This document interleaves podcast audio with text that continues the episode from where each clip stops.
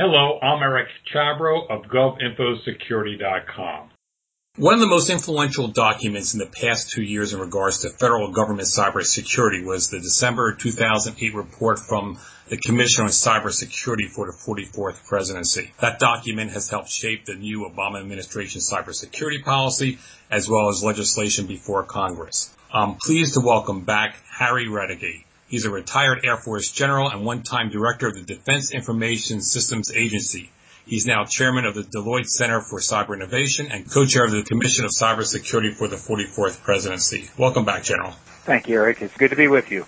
I want to get to the Commission's recent work shortly, but first, how has the government cybersecurity changed since the Commission issued its initial report almost two years ago? Well, I think there's been a tremendous change uh, within the government since our first report was issued. When I think about it, Melissa Hathaway gives uh, our commission's report great credit as a foundational document for kicking off the 60-day assessment that the president asked for. And of course, that assessment began less than 30 days with the administration in office. Also, the cyberspace policy review that was issued as a result of the 60-day assessment uh, was was issued in May of 2009. Additionally, we had a cyber security coordinator appointed for the first time in our nation's history in December. Also, the U.S. Cyber Command just stood up two months ago. The government has changed significantly since our, our first report. Are we any more secure? Well, I think we're moving toward being more secure because we've got a lot of key people in key positions, and I think there's a great roadmap and framework for actions to be accomplished. We have many, many activities, uh, both in government and industry, who are working toward the success of those initiatives that we've tried to put in place. We're recording this conversation the second full week in July, and I believe the commission met again this past week or so. Is that correct? That's correct. What's on the agenda for the commission now? And what can we expect in the coming months and years, especially the topics that are being explored? Some of those areas uh, include the cybersecurity workforce, which many, many people were talking to us about, dynamic defense of our networks, and also international engagement. We've had a very lively dialogue ongoing with these subjects, and not all of our members have completely agreed on the next steps forward, but we are certainly making progress on our discussions and perhaps what might be uh, recommendations that will come out in the future. One ground rule, however, that we had with our commission and entering into a second report possibility was that we wanted to make sure that we had new and bold recommendations, just like we had in, in report uh, number one. We also wanted to make sure that we weren't asking for something that wasn't implementable. So any ideas that we had needed to be bold and new and also implementable. We also wanted to ensure that anything we recommended would have an impact on security in the near term. Let's just delve briefly into some of these issues. We don't have to go into a lot of detail, but you mentioned about the workforce. How would you characterize the cybersecurity workforce and what are the big challenges there? We see the need for a trained cybersecurity workforce, and I think we're starting to see a number of actions now that are that are happening across the nation and within uh, the various departments. People are asking for more cyber trained professionals, and we're also seeing educational institutions, universities standing up to this call for cyber trained people. And so our government, I think, is really asking for this, and also uh, industry is asking for it. A cyber trained workforce is the foundational element for the way we are going to move ahead in this uh, this dynamic area. Is the idea that you'll come up with concrete examples of what the government should do or sort of suggestions of a path they should follow to address this issue?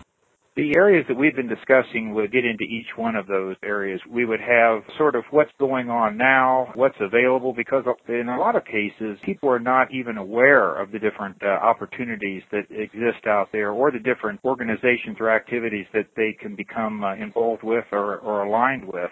Also, we're planning to make recommendations in this area that the administration or other activities can pick up on and move out with based on our experience and, uh, and our study during this last year. You also talk about dynamic defense. What do you mean by that?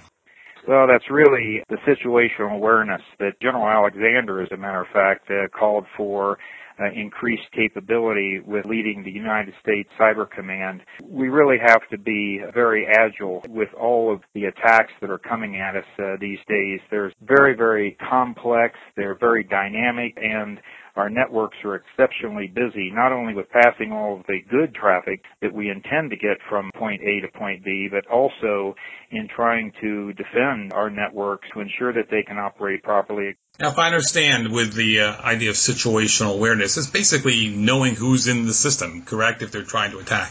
Absolutely. And that is, still presents, I guess, quite a challenge. The technology is not quite there. Is that correct?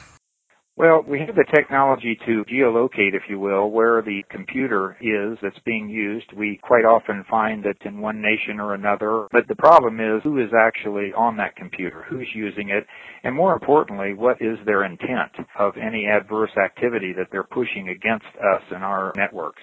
The third area that you mentioned was international engagement. In what respect is the Commission looking into this? There's opportunity in the international world to work with other nations. We're finding that so many other nations are in the same situation that we are, and they're looking for uh, new ideas on how to control and be in charge of cyberspace and to have proper cybersecurity techniques. And so I think there's a lot of sharing and information among international players, and there also may even be an opportunity in the future for exploring treaties on things not to attack, just as we have had treaties in that area of national defense in the past. Everything is on the table in this area, and I think it's a rich environment for being able to talk with the international community.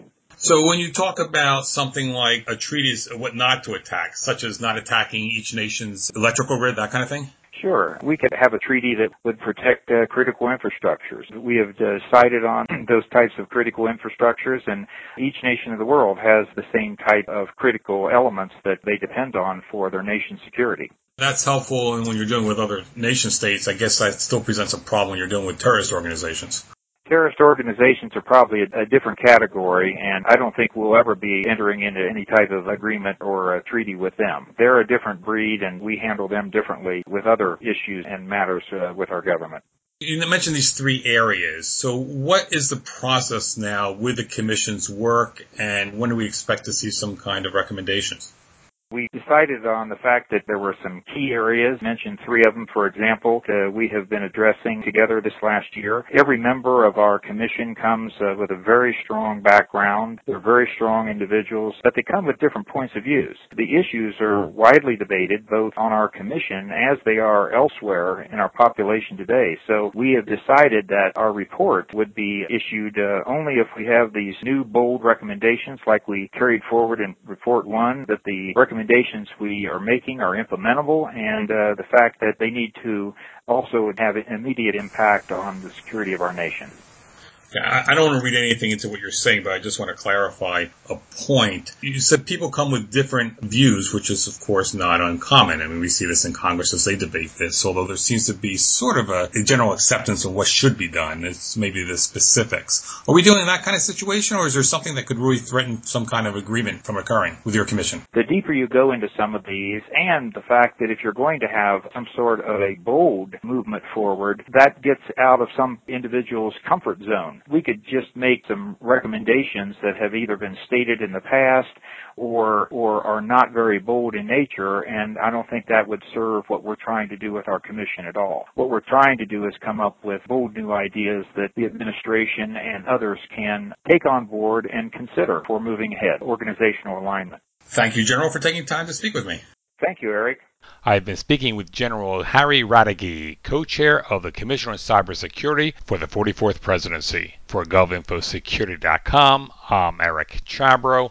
Thanks for listening.